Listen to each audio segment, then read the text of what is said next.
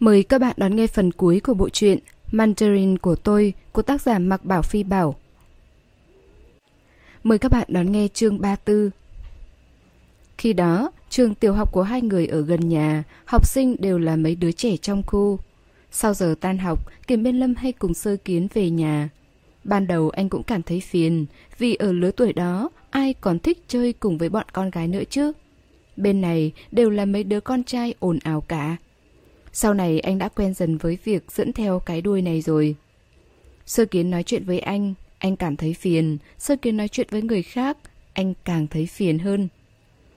Lên cấp 2, họ không còn học chung một lớp. Ban đầu hai người không tan học cùng nhau. Sau này mẹ sơ kiến khéo léo nói với anh rằng có học sinh ngoài trường theo đuổi sơ kiến, bảo kiểm biên lâm đi học hay là tan học đều phải chờ cô. Kiểm biên lâm đã đồng ý. Bắt đầu từ khi nào thì đổi khác nhỉ? Trong ấn tượng của anh, đường ranh giới rõ ràng nhất là lần học thể dục. Lớp A9 đổi tiết, hai lớp họ học chung bị sắp xếp cho thi chạy 800m và 1000m. Sơ kiến chạy xong, đầu ướt đẫm mồ hôi, liền lén mua que kem hồ lô đá, rồi trốn ở góc sân thể dục ăn. Kiểm Yên Lâm mới vừa chạy xong 1.000 mét, tay áo đồng phục sắn lên cao, đi ngang qua cô, rồi quay trở lại. Anh định hỏi cô mới vừa chạy xong cự ly dài như thế, cả người đầm đìa mồ hôi mà ăn cái này không sợ bị bệnh sao? Thế nhưng sơ kiến đã đưa tay, nắm lấy cổ tay anh kéo qua, bẻ que kem thành hai nửa. cúi đầu, so sánh xem bên nào lớn bên nào bé, rồi dúi nửa đoạn mình đã ăn vài miếng cho anh. Không được chê thứ em đã ăn rồi đâu đấy. Lòng bàn tay nóng hổi và thứ đồ lạnh buốt đan xen in hẳn dấu vết lên da anh. Bên tóc mái của sơ kiến vẫn còn chảy mồ hôi. Cô nhìn anh đầy cảnh giác. Anh đừng hòng cướp của em. Em mua đấy, đương nhiên là anh phải ăn phần bé rồi. Đôi mắt vô cùng đáng yêu của cô như muốn nói Em không muốn cho anh ăn, nhưng nể tình bạn bè nhiều năm của chúng ta nên cho anh ăn đấy. Sau đó, anh bắt đầu cố ý tạo cơ hội để hai người ở chung. Thậm chí còn đích thân sới cơm cho cô trong phòng bếp mỗi khi hai nhà ăn cơm chung. Mỗi lần đều im lặng cướp việc sắp bát đũa và dọn thức ăn nữa. Dần già, trong trường đồn thổi, hai người họ yêu sớm. Buổi chiều nọ, Sơ Kiến đang xem tivi ở nhà anh, ôm gối, ngồi tựa vào sofa. Anh dựa vào cô và ngồi xuống, nắp lon bị nắm trong tay đến mức lõm vào âm thầm hít sâu, định làm gì đó, gọi tên cô mà giọng trở nên mông lung như bị bao phủ bởi hơi nước. Sơ kiến Cô không ngừng chuyển kênh, buồn ngủ đến nỗi, nghiêng người đi, gối đầu lên đùi anh. Kiểm biên lâm Em mệt quá rồi, em ngủ một lát đây. Nếu anh thật sự rảnh rỗi, thì làm giúp em bài tập toán đi. Sơ kiến hoàn toàn không biết rằng ở góc độ này anh đã thấy được gì dưới cổ áo. Anh không cử động vì sợ làm phiền đến cô, cũng không dám nhìn nhiều mà chỉ dán mắt vào tivi. Trên màn hình, kim giác đại vườn đang cười ha ha, chế giễu tôn ngộ không, chẳng khác nào cũng đang cười nhạo anh. Không nhìn, không có nghĩa là trong đầu không nghĩ. Những ý nghĩ hỗn loạn, nhanh chóng lướt qua đầu óc kiểm biên lâm. Thuở ấy anh còn chưa tiếp xúc với bất cứ thứ gì liên quan đến chuyện người lớn và tình yêu mà chỉ muốn gần gũi và thân thiết với cô thôi. Thật kỳ lạ, anh muốn gần gũi với tất cả mọi thứ thuộc về sơ kiến. Có khi nửa đêm choàng tỉnh, anh đã hồi tưởng lại cảm giác tiếp xúc thân thể quái lạ trong giấc mộng. Nghĩ đến làn môi cô, khuôn mặt cô và cả cơ thể cô. Nhưng lại cảm thấy thật xấu xa, mãi đến khi tất cả quay trở về vị trí ban đầu. Trong buổi hoàng hôn xưa cũ ấy, nơi lối hành lang nhá nhem ánh sáng, anh sắc cặp của hai người, cúi đầu khóa xe lại. Nghe thấy cô nói không thích mình mà bỗng dâng lên một cảm giác không sao diễn tả nổi. Hôm ấy anh làm bài tập đến nửa đêm, phải dần dần lại nỗi kích động muốn sang nhà đối diện tìm cô. Gần nửa tháng sau, đột nhiên hơn 2 giờ sáng, anh bước ra khỏi cửa như bị lên cơn động kinh. Ngồi dưới lầu, nhìn đăm đăm vào cửa sổ phòng ngủ sơ kiến, ngơ ngẩn cả đêm. Còn gặp phải trận tuyết rơi hiếm hoi. Kết quả là kiểm biên lâm bị sốt, đành phải nói dối là đến tiệm Internet suốt đêm. Bị ba mắng một trận rồi viết đơn xin phép nghỉ đưa đến nhà cô. Trong lòng ngột ngạt, nhưng khi thấy cô ngáp dài ngáp ngắn lê dép đi ra, ngơ ngác nhìn mình, thì anh lại mềm lòng, vẫn dặn dò vài câu rằng trời đổ tuyết đường trơn, đừng tự mình đạp xe. Sau đó, anh luôn né tránh cô. Đến lúc lớp 9, chính vào dịp hai nhà cùng đi chơi, anh như bị trúng tà. Khi qua nhà, công sức tránh né cả năm bỗng nhiên thành hoài phí. Thân tàu khẽ lắc lư cùng không gian xung quanh chật trội và ồn ào như đang thúc giục anh cúi đầu hôn cô. Hôm đó vừa đến nơi, anh thật sự đã đến tiệm internet và chơi game với người lạ. Anh không thường chơi nhưng lên tay rất nhanh. Lê la suốt vài tiếng thì quỷ thần xui khiến thế nào lại lên mạng tìm kiếm vài thứ để xem. Giấc mơ kỳ lạ hơn một năm trước bỗng hóa thành hình ảnh chân thật.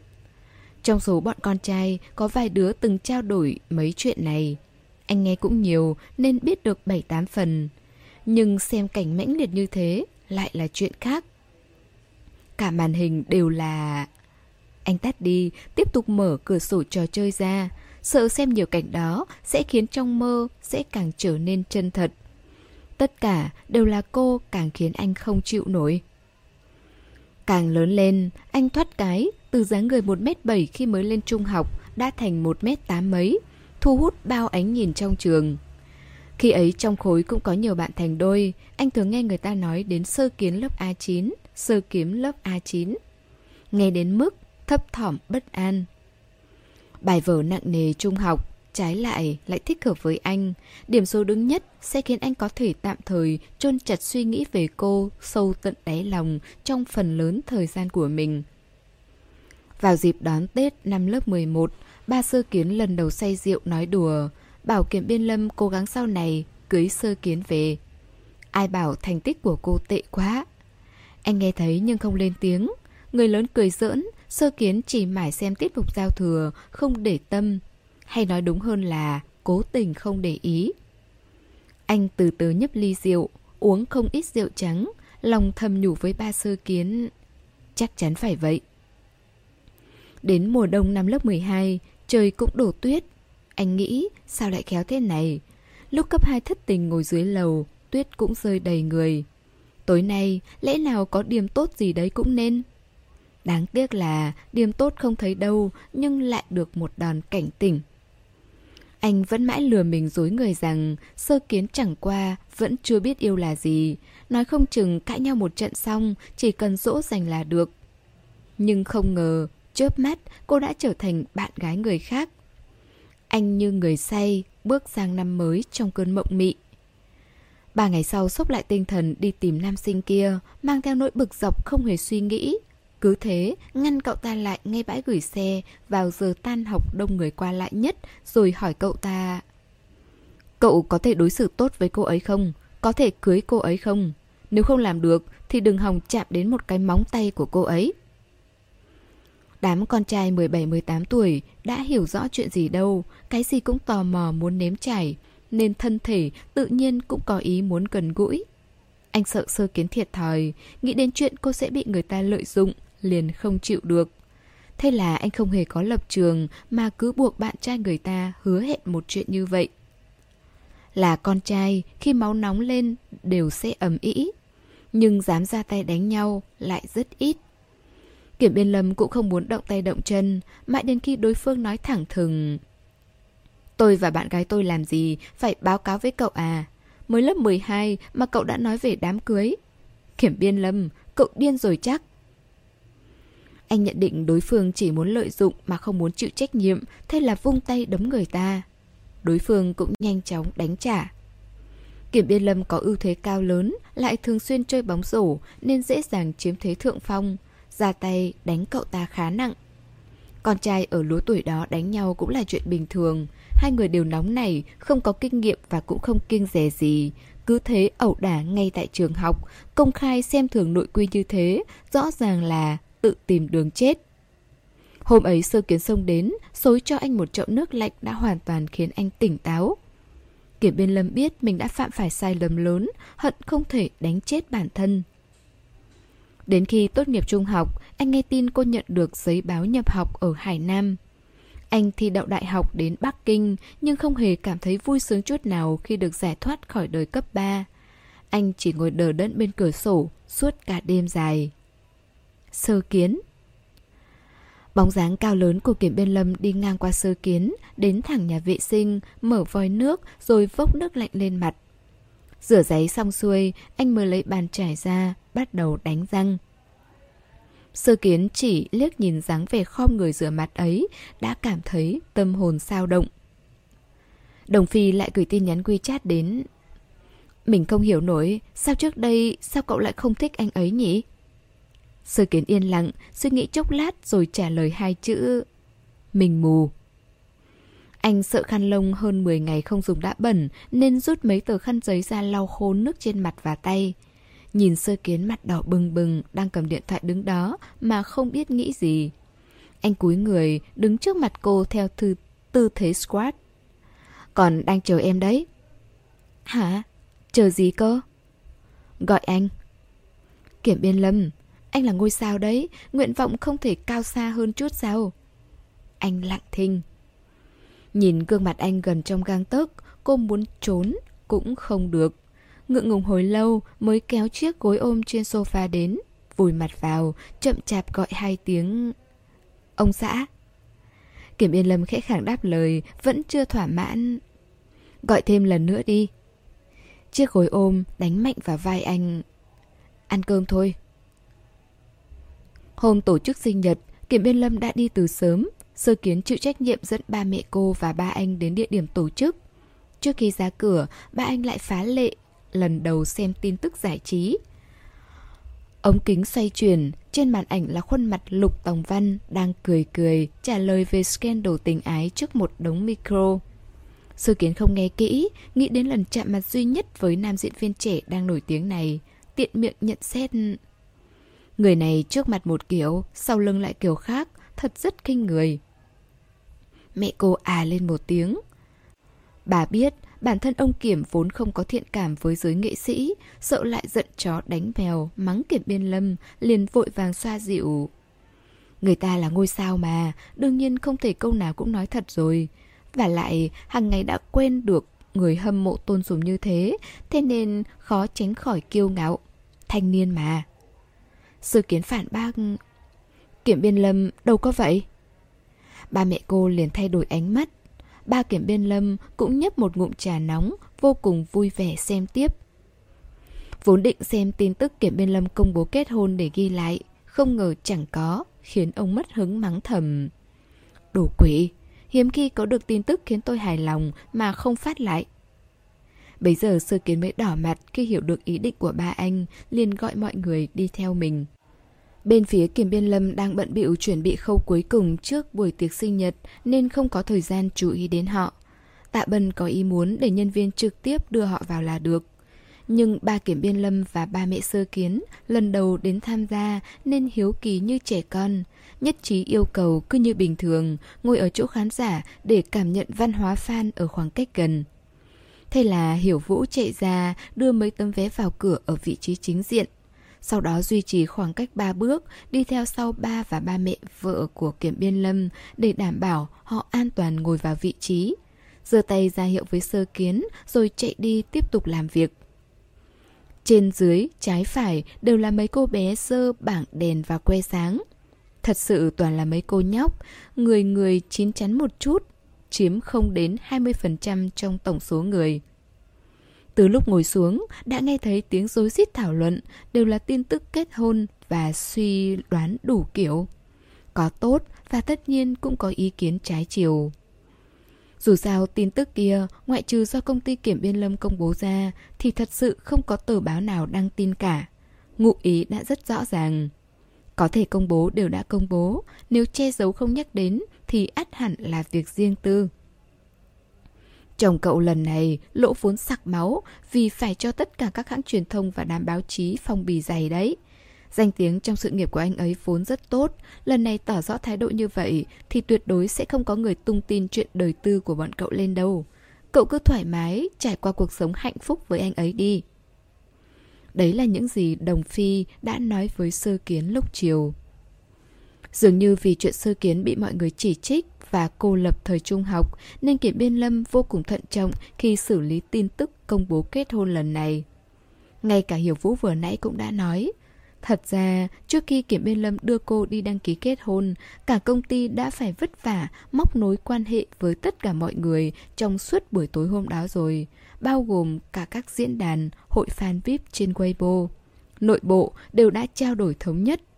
Bằng không, Kiểm Biên Lâm đang lúc nổi tiếng thế này, đột nhiên lan truyền chuyện như vậy, thì làm sao trên mạng có thể yên bình đến thế được? Tổng giám đốc tạ có đích thân gọi điện cho ông chủ của công ty Nguyễn Khê. Mọi người đều hiểu rõ sự tình, nên tốt nhất đừng tạo tin đồn tình cảm thế nữa. Tin tức kết hôn vừa công bố xong, tạo scandal thế thì có lợi ích gì đâu. Đây là chuyện hiểu vũ mới âm thầm nói cho cô biết. Tóm lại một câu, lúc Kiểm Bên Lâm ngồi giữa cầu thang cả đêm thấp thỏm chờ cô tỉnh giấc, thì tất cả sớm đã được giải quyết ổn thỏa rồi. Sơ kiến cúi đầu, lật qua lật lại ngắm nghía điện thoại. Có một chuyện nhỏ khiến cô hơi thấp thỏm. Đó là cô có nên nói cho Kiểm Biên Lâm biết còn một vấn đề nữa hay không? Hôm nay Từ Kinh gọi cho cô rất nhiều lần. Lúc đầu cô thấy số lạ, không nhận ra, liền bắt máy. Nghe thấy tiếng alo quen thuộc, liền cúp máy theo phản xạ. Kỷ Biên Lâm vô cùng nhạy cảm với cuộc tình chớp nhoáng ba ngày thời niên thiếu của cô, vì vậy cô cũng trở nên nhạy cảm theo. Thực ra cũng không có gì, nhưng nếu không nói với anh, lỡ như cậu ta lại gọi tới thì sao? Hoặc là từ kinh đổi số khác thì thế nào? Vẫn thấy cam go. Cô nhìn lên sân khấu náo nhiệt, suy đi tính lại một hồi, cuối cùng vẫn quyết định gọi lại, nói chuyện rõ ràng, hẳn hoi là hơn. Nếu không, Kiểm Biên Lâm nổi cơn ghen tuông cũng phiền phức lắm. Đặc biệt khi hiện tại cô đã là vợ của Kiểm Biên Lâm. Nhớ đến chuyện hoang đường thời niên thiếu này vẫn cảm thấy lỗi là ở anh. Đương nhiên lại càng thấy áy náy với Từ Kinh. Cô viện cớ rời khỏi khán đài, đi ra chỗ soát vé ở sân vận động rồi tìm chỗ yên lặng gọi lại. Điện thoại nhanh chóng được bắt máy. Sơ kiến hả? Ừ, Ban ngày mình không dám nghe máy vì sợ kiểm biên lâm không vui. Xin lỗi nhé. Cậu tìm mình có việc gì gấp sao? Sơ kiến hỏi thẳng thắn. Ban đầu khi xảy ra vụ việc kia, cô và Từ Kinh cũng đành buồn bã chia tay. Sau khi cô đến bệnh viện cầu xin thì hai người cũng không liên lạc nữa. Một thời trẻ dại đã qua ấy, không biết xử lý thế nào là tốt nhất. Ít nhiều vẫn còn khúc mắc. Bây giờ nói ra được thì hai bên cũng dễ chịu hơn. Gọi cuộc điện thoại này xong, sơ kiến mới biết lần đó ba kiểm biên lâm bị tai nạn, anh và Từ Kinh đã từng gặp nhau rồi.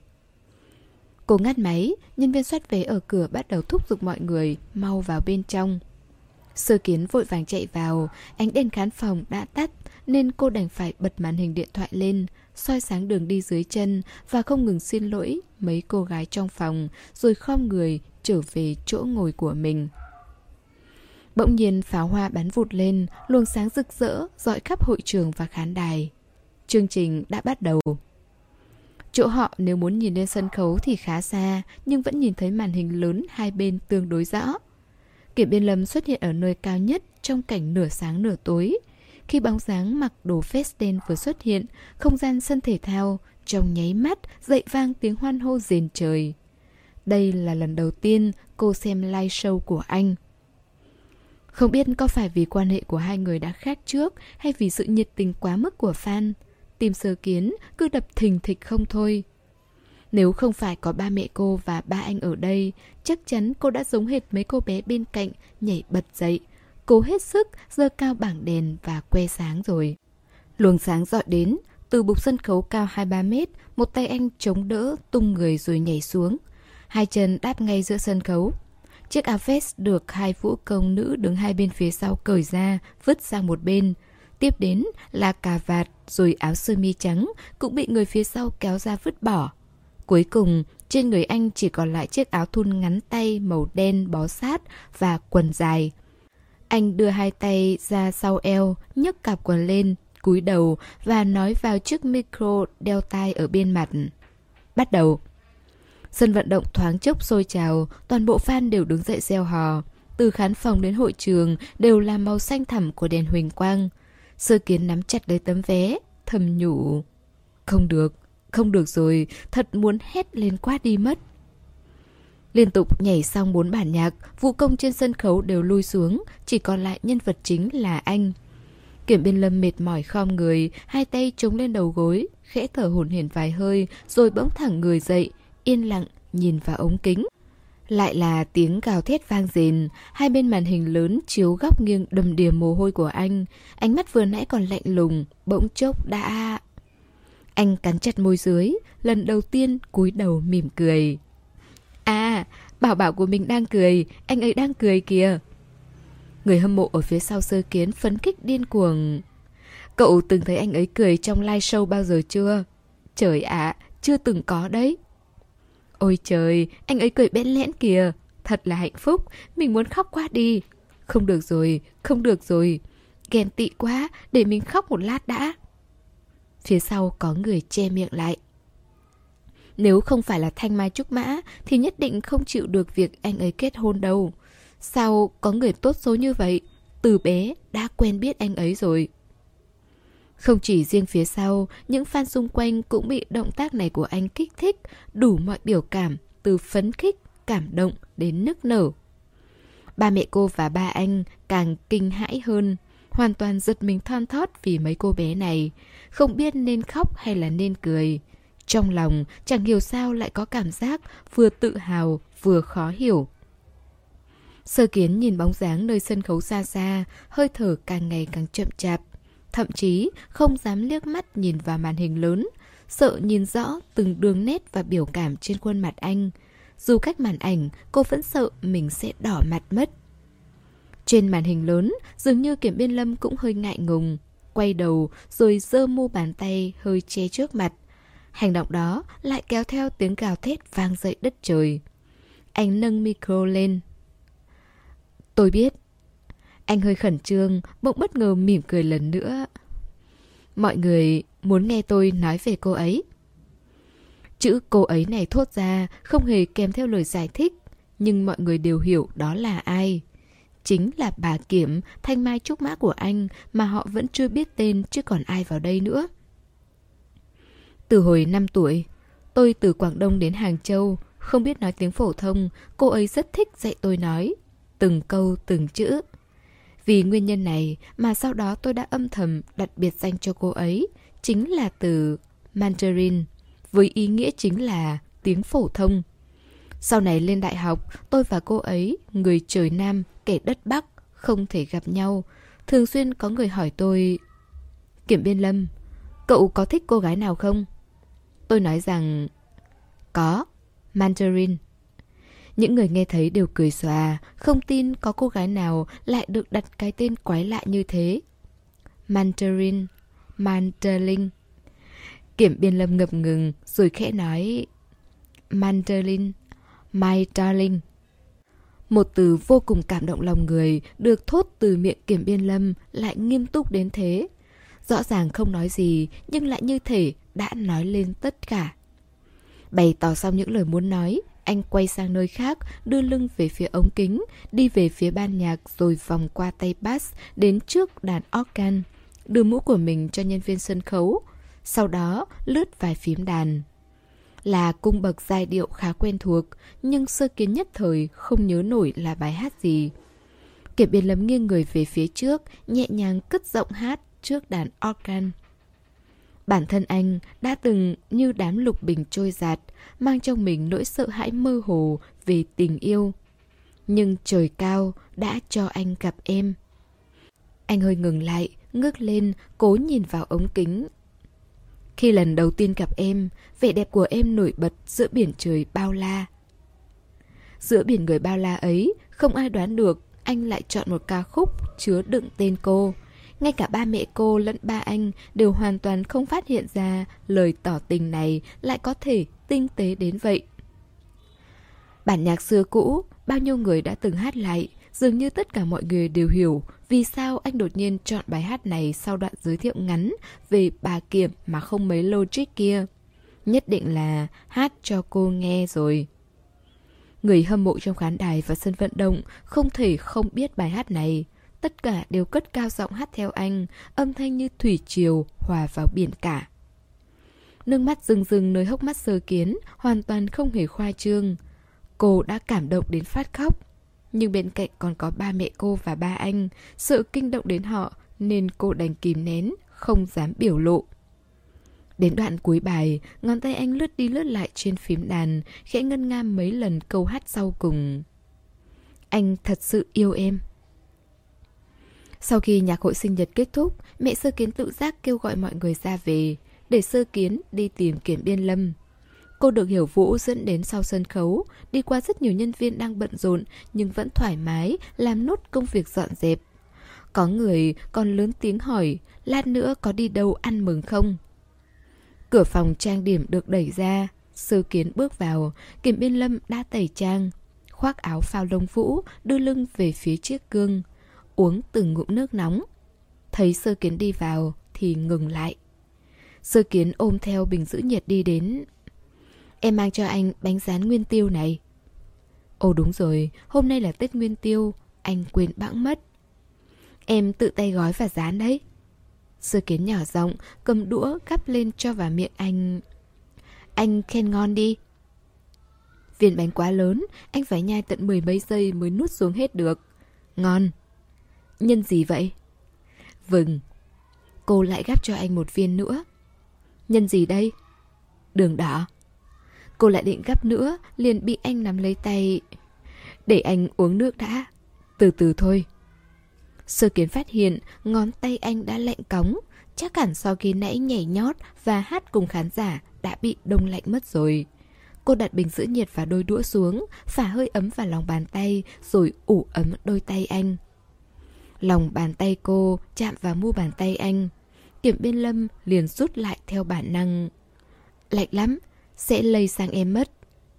Sơ kiến im lặng, cầm chặt tay anh, thuận miệng lườm anh. Nhiễu sự. Mới vừa rồi em và Từ Kinh có nói chuyện điện thoại. Kiểm biên lâm khẽ cau mày, không lên tiếng theo thói quen. Em bảo cậu ta sau này đừng tìm em nữa. Anh hẹp hòi lắm, sẽ nổi giận mất. Sơ kiến thích nhìn anh ghen tuông, liền quan sát gương mặt của anh thật tỉ mỉ, nhỏ giọng nói. Cậu ta nói, lần ba anh bị tai nạn lao động đã từng gặp anh ở trường. Có phải hôm anh chọc em giận bỏ đi không? Kiểm biên lâm nhớ lại, gật đầu. Hôm đó anh nói với cậu ta là anh và em đã yêu nhau nhiều năm rồi hả? Đồ lừa gạt, ai yêu đương nhiều năm với anh chứ hả? Sơ kiến kề sát vào anh. Anh ăn nữa không?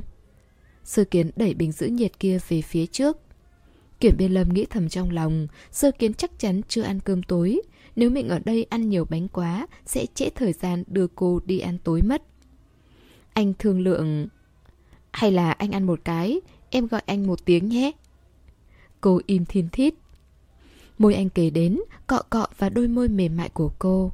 Bờ môi ẩm ướt, đầu lưỡi khuấy đảo một lát, nghĩ ngợi vẫn muốn nghe cô gọi. Thế là anh ôm đến bình giữ nhiệt, rồi ăn thật. Anh quên hôm nay là ngày gì thật hả? Tay kiểm bên lâm khựng lại. Không quên. Làm sao anh có thể quên được?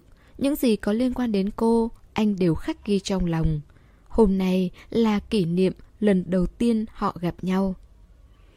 Lần đầu tiên gặp cô cũng là Tết Nguyên Tiêu. Hai mươi mấy năm trước, ba anh dẫn theo anh lần lượt gõ cửa nhà hàng xóm và tự giới thiệu mình bằng thứ tiếng phổ thông không mấy thành thạo.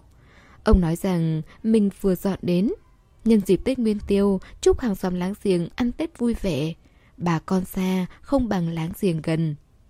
Đầu tiên là gõ cửa nhà sơ kiến. Đáng tiếc, mẹ cô khi đó đang dán bánh. Tiếng dầu sôi quá lớn nên không nghe thấy. Sau đó họ quay trở lại, cuối cùng cũng kết thúc nhiệm vụ ở nhà sơ kiến. Kiểm biên lâm còn nhớ được rằng lúc mở cửa ra, mẹ sơ kiến vô cùng xinh đẹp, cười tít mắt. Nhất là khi nghe đoạn ba anh khéo léo nói đến chuyện trong nhà không có phụ nữ, chỉ có mình ba anh dẫn theo con trai đến đây, lại càng mềm lòng. Mẹ sơ kiến lập tức nhiệt tình kéo hai cha con họ vào nhà để kiểm biên lâm ngồi bên cạnh sơ kiến. Lại gọi ba cô đang làm việc từ trong phòng bếp ra ngoài. Ba người lớn trò chuyện với nhau, mẹ cô cố ý nói chậm một chút vì biết ba anh không thạo tiếng phổ thông. Sơ kiến ôm lấy chiếc bát nhựa màu hồng của mình, nhìn kiểm biên lâm đầy cảnh giác. Anh tên gì? Anh nói bằng tiếng Quảng Đông. Kiểm biên lâm. Sơ kiến nghe không hiểu. Cô nhìn chằm chằm vào đĩa bánh rán, nguyên tiêu. Buổi chiều, mẹ cô mới hứa rằng nếu cô có thể ăn được ba chiếc bánh nhân đậu đỏ thì sẽ may váy mới cho búp bê của cô. Sơ kiến lẳng lặng lấy chiếc đũa chọc một chiếc bánh ra. Không phải nhân đậu đỏ, liền bỏ vào bát kiểm biên lâm. Sau đó, tiếp tục chọc thêm vài cái nữa, nhưng cũng không phải. Lại bỏ tiếp vào bát anh. Cô cứ thế giả vờ như thể anh muốn ăn lắm vậy. Thế là chỉ trong chốc lát, địa bánh nguyên tiêu đã vơi đi một nửa. Tất cả đều nằm trong bát của kiểm biên lâm.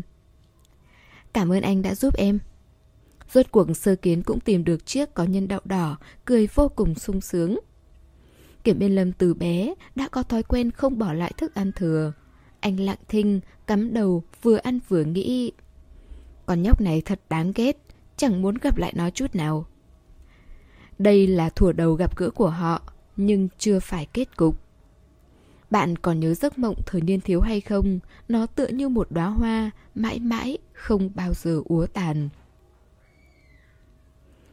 Lúc sinh em bé, sơ kiến nếm trải đủ mọi đau đớn, mãi đến tối mới sinh xong.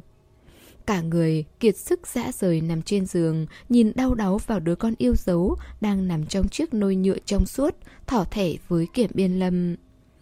Là em sinh đây à?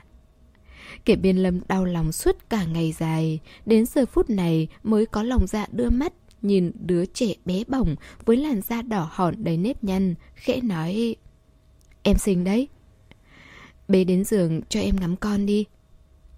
Trong ánh sáng được chỉnh êm dịu, Kiểm Biên Lâm nâng em bé bằng cả hai tay, dịu dàng đặt con nằm bên cạnh sơ kiến. Sơ kiến càng cảm thấy thần kỳ hơn, ngắm nhìn tỉ mỉ gương mặt của bé con. Em thật sự sinh con rồi ư? Ừ. Quá đỗi diệu kỳ, cảm giác như thể hôm trước hai người vẫn còn đang ngồi bên chiếc bàn vuông trong căn nhà cũ của sơ kiến. Ai nấy tự làm bài tập của mình, cô còn tranh thủ liếc mắt đôi lần để nhìn trộm bài của anh. Qua hôm sau, hai người đã cùng nhau sinh ra một em bé rồi. Lúc con trai được 2 tuổi, Sơ Kiến và Kiểm Biên Lâm lần đầu đưa cậu nhóc đi du lịch. Vì muốn tránh bị người khác chụp ảnh mình và con trai nên Sơ Kiến không đi chung với Kiểm Biên Lâm. Lúc qua khu vực kiểm tra an ninh, Kiểm Biên Lâm đội mũ và đeo kính dâm như thường lệ, làm dậy lên bầu không khí sôi trào từ mấy nhóm fan chờ đợi phía sau và xung quanh. Không ngừng có người kinh ngạc hô lên Kiểm Biên Lâm kìa, người thật đẹp trai quá, đẹp ngây ngất luôn. Ôi, kiểm bảo kìa. Mẹ kiếp, điện thoại di động của tôi đâu? Điện thoại di động của tôi đâu rồi? Con trai cưng hoàn toàn không hiểu những việc này, cất bước chạy lạch bạch một mạch qua cửa kiểm tra an ninh, tiến về phía kiểm biên lâm. Ba ơi, bế con. Trong lúc mọi người còn đang kinh ngạc, sơ kiến vội lấy áo, che kín gương mặt mình, sải bước nhanh, lao đến, ôm con trai vào lòng rồi bỏ chạy chối chết. Xin lỗi mọi người. Kiểm Biên Lâm rất sợ sơ kiến sẽ giận mình vì đã khiến con trai cưng bị đưa lên mặt báo, bèn tự giác cởi mũ và tháo kính ra, hắng giọng hai tiếng về ngại ngùng rồi lại tỏ ra khéo hiểu lòng người, cởi hai chiếc cúc trên cùng của áo sơ mi ra. Vẫn là chụp tôi đi ạ. Sơ kiến thích nhất là thủy cung. Lúc đưa con đi chơi, cô bế cậu bé xem từng khu vực một. Vừa xem, vừa dạy con trai yêu đọc tên từng loại cá. Kiểm Bên Lâm đi theo sau hai người họ, luôn tay chụp ảnh, như thể có vô vàn khung cảnh đẹp đẽ, chụp mãi không hết. Cuối cùng sơ kiến bắt đầu tỏ vẻ bất mãn, quay đầu lại, nhìn rồi nhắc nhở. Sao anh không chơi với con? Con trai phải theo ba nhiều một chút, như thế mới có ích cho sự phát triển thể chất lẫn tinh thần của con. Kiểm biên lâm kiềm chế sở thích chụp ảnh sơ kiến của mình, bước đến gần rồi chăm chú nhìn lũ cá trong bể hồi lâu mới thì thầm chỉ cho con trai. Đó là cá ba, kia là cá mẹ, đây là cá con. Sơ kiến ngớ người, sao mà nhìn ra được như thế chứ?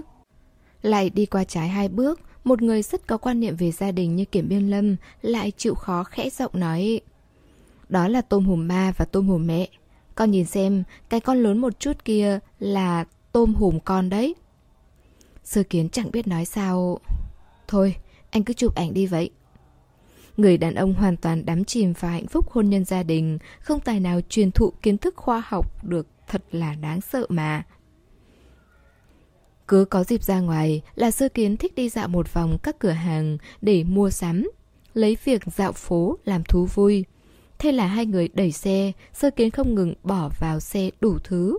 Nào là miếng dán hạ sốt cho trẻ, thuốc cảm dành cho trẻ con, rồi thì nước rửa tay cho trẻ con, vòng tay đuổi mũi cho trẻ con. Kiểm biên lâm cũng không ngừng bỏ những món đồ y hệt vào trong xe.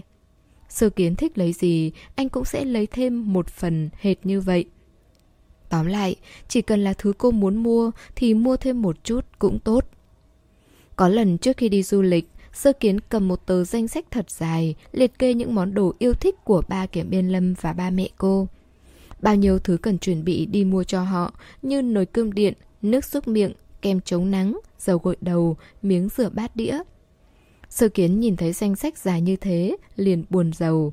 Thầm nghĩ, toàn là đồ dùng có thể mua trong siêu thị, lại còn thêm nhiệm vụ cô giao cho Kiểm Biên Lâm. Thế mà anh đã hoàn thành một cách vô cùng xuất sắc. Chỉ là cô đã sơ suất một chuyện. Mấy khu du lịch thế này bao giờ cũng có nhân viên hướng dẫn mua sắm, lại quá chủ quan, coi nhẹ mức độ nổi tiếng của Kiểm Biên Lâm. Vậy là tối hôm đó, trên Instagram liền đăng đầy ảnh kem chống nắng Kiểm Biên Lâm thích dùng nhất, miếng xốp rửa bát đĩa Kiểm Biên Lâm hay mua, dầu gội đầu Kiểm Biên Lâm thường dùng, nước xúc miệng Kiểm Biên Lâm yêu thích, loại sữa bột con của Kiểm Biên Lâm thích uống.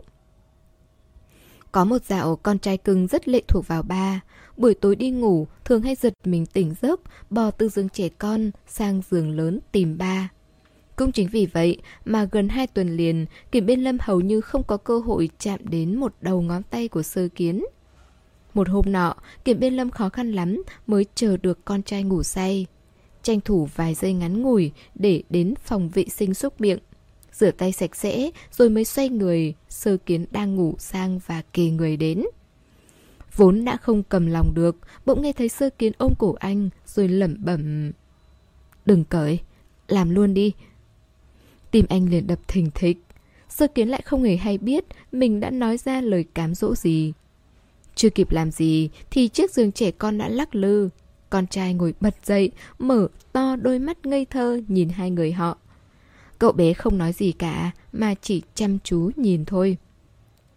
Kiểm biên lâm trột dạ, quay đầu lại nhìn con trai, lo sợ rằng nếu mình tiếp tục làm thêm một động tác nào nữa thì sẽ gây ảnh hưởng không tốt đến tâm hồn trẻ thơ của con trai mất.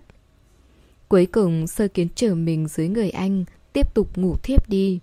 Riêng anh vẫn tiếp tục nhìn con trai chân chối. Lúc bắt đầu học đếm số, con trai thích nhất số 8. Có lần sơ kiến đi công tác, Sữa bột đã hết, Kiểm Biên Lâm đành phải một mình lái xe chở con trai đến siêu thị mua. Sau khi tính tiền xong, lúc đang loay hoay cho đồ vào cốp xe sau, thì con trai đã chạy vụt đi, bắt đầu cuộc hành trình nhận biết con số dài đáng đẵng. Cậu bé tìm được số 8 trên biển số chiếc xe kế bên xe của Kiểm Biên Lâm, liền cười reo lên, cất giọng non nớt nói với Kiểm Biên Lâm. 8.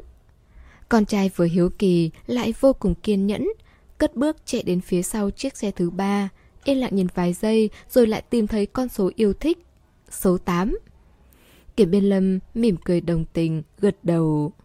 Đúng rồi, 8. Con trai vui vẻ cười khen khách rồi lại chạy đến chiếc xe tiếp theo.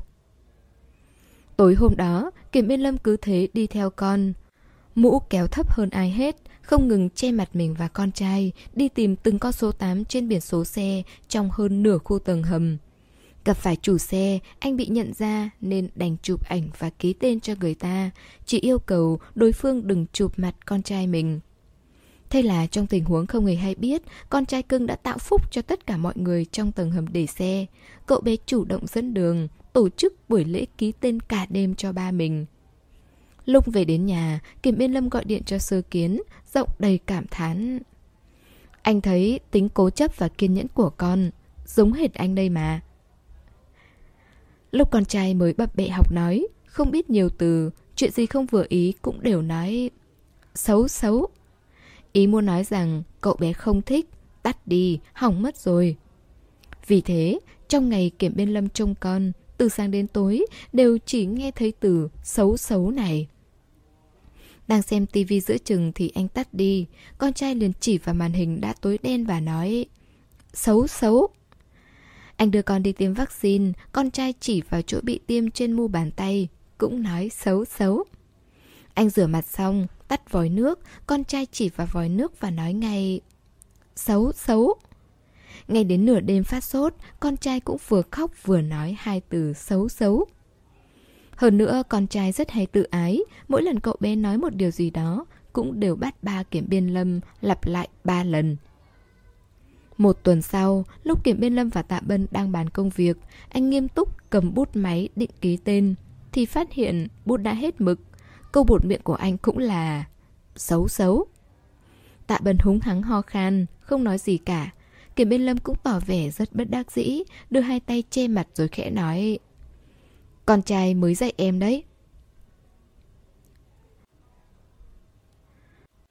Các bạn thân mến, chúng ta vừa kết thúc phần chính văn. Sau đây mời các bạn đón nghe phần hậu ký. Mandarin của tôi bắt đầu được đăng trên mạng từ tháng 10 năm 2015, kết thúc vào tháng 1 năm 2016, đúng 3 tháng lạnh lẽo nhất. Đây cũng là tác phẩm về chuyện tình thanh mai trúc mã đầu tiên của tôi. Từ bé đến lớn, tôi đã có đến 5-6 anh bạn trúc mã, quan hệ đôi bên vẫn luôn rất tốt. Những người từng có bạn thanh mai trúc mã đều hiểu rằng thứ tình cảm này rất kỳ diệu, hệt như tình thân vậy. Từ thuở 3-4 tuổi đã quen biết nhau, khi đó còn không phân biệt nam nữ, cùng nhau lớn lên, đọc sách, cãi nhau, sau này trưởng thành thì bắt đầu yêu đương, thất tình, nhìn bọn họ đến học viện quân đội, rồi kẻ trời Nam, người đất Bắc. Sau bao năm dài gặp lại, Ồ, đã thay đổi thế này rồi sao? Thật là thần kỳ. Chúng tôi họp mặt cùng nhau, ăn uống vui đùa, vẫn như hồi bé, không hề khoác lên vẻ thận trọng và chín chắn của người trưởng thành. Vì vậy, trong thâm tâm tôi, thật sự luôn muốn viết một câu chuyện về kiểu tình cảm này. Một phần chính là để giữ làm kỷ niệm. Thời gian thầm lặng đưa tất cả chúng ta lớn dần lên, Biết bao chuyện tình cảm và tình yêu chẳng hề liên quan gì đến nhau nhưng lại rất đáng để nhớ đến. Chuyện tình cảm vốn không chỉ nảy sinh với một ai đó đặc biệt mà còn nảy sinh với cả khoảng thời gian tươi đẹp đặc biệt nào đó. Những tháng ngày tuổi thơ ấy đã qua, quãng thời gian với những tình cảm thanh mai trúc mã cũng cứ thế trôi đi. Ban đầu, tôi rất tham vọng khi viết câu chuyện này, thậm chí đã từng nói với bạn bè trí cốt rằng Hừ hừ, tôi sẽ viết ra một tác phẩm xến sầm, miêu tả sống động dưới showbiz với bao biến đổi thăng trầm cho mà xem. Nếu đã liên quan đến công việc hàng ngày thì nhất định sẽ viết ra những dòng vô cùng đặc sắc. Lúc đầu tôi nghĩ rằng bởi vì thấu hiểu nên mới chân thật, mà những thứ chân thật thì mãi mãi luôn là đẹp nhất. Thế nhưng cuối cùng mới phát hiện ra tôi đã đánh giá cao bản thân mình quá rồi. Đến khi viết ra lại đột nhiên không muốn viết gì phức tạp cả. Vì thế, như các bạn thấy đấy, tác phẩm này ngoại trừ thêm vào vài chuyện vụn vặt trong giới showbiz ra thì hoàn toàn không có gì khác cả. Nói cho cùng thì tôi vẫn thích những câu chuyện đơn thuần hơn. Thế giới này, tôi hiểu nó như thế nào. Cũng biết rằng có đôi khi nó khiến người ta thất vọng rất nhiều. Nhưng những việc này không phải là thứ mà tôi muốn biểu đạt qua tác phẩm của mình. Có những điều xấu xí không đáng để tôi sau khi làm xong công việc cực nhọc còn phải phí công viết ra nó dưới ánh đèn bàn, trước máy tính, thậm chí thức đến nửa đêm để hoàn thành. Với cương vị là một biên kịch, đương nhiên tôi biết tình tiết thế nào sẽ tạo nên kịch tính. Nhưng là một nhà văn, tôi vẫn muốn trong thời gian hữu hạn này có thể viết nên một điều mà bản thân mình thật lòng trân trọng với những nhân vật và câu chuyện yêu thích. Tôi vẫn thường nói rằng bạn đọc là nguồn năng lượng khiến tôi kiên trì tiếp tục sự nghiệp viết lách. Bởi vì vào những lúc tôi muốn đặt bút xuống, chính các bạn lại kéo tôi trở lại. Nhưng mỗi tác phẩm nhất định đều phải là tôi viết cho mình. Một khi đã viết ra được chữ đầu tiên của câu chuyện này thì chắc chắn là vì tôi muốn hoàn thiện nó và yêu thích nó. Vậy nên xét về mặt ý nghĩa nào đó, tác phẩm tôi viết ra cũng chính là món quà tôi dành tặng cho chính bản thân mình. Mỗi một quyển sách đều là quá trình trị liệu tâm hồn của tôi. Cảm ơn JNC đã xuất hiện vào mùa đông năm 2015, để rồi từ đó vĩnh viễn tồn tại. Cuối cùng, lời hát kết thúc trong chính văn của tác phẩm cũng là món quà tôi muốn tặng cho mình và cho tất cả các bạn. Bạn còn nhớ giấc mộng thời niên thiếu hay không? Nó tựa như một đóa hoa, mãi mãi không bao giờ úa tàn. Có trông tranh, có chắc trở. Vì ai mà chưa từng một lần vấp ngã. Nhưng tôi vẫn kiên trì tiến về phía ánh nắng cùng với ước mơ thời niên thiếu. Đến chết cũng không thay đổi. Các bạn thân mến, vậy là chúng ta đã kết thúc bộ truyện Mandarin của tôi của tác giả Mạc Bảo Phi Bảo. Một lần nữa xin cảm ơn tất cả các bạn đã luôn dõi theo và ủng hộ kênh truyện. Xin chào tạm biệt các bạn và hẹn gặp lại ở những bộ truyện mới tiếp theo. Để ủng hộ kênh, quý vị có thể để lại bình luận cũng như chia sẻ hoặc có thể ủng hộ tài chính trực tiếp về các địa chỉ đã được ghi ở phần mô tả.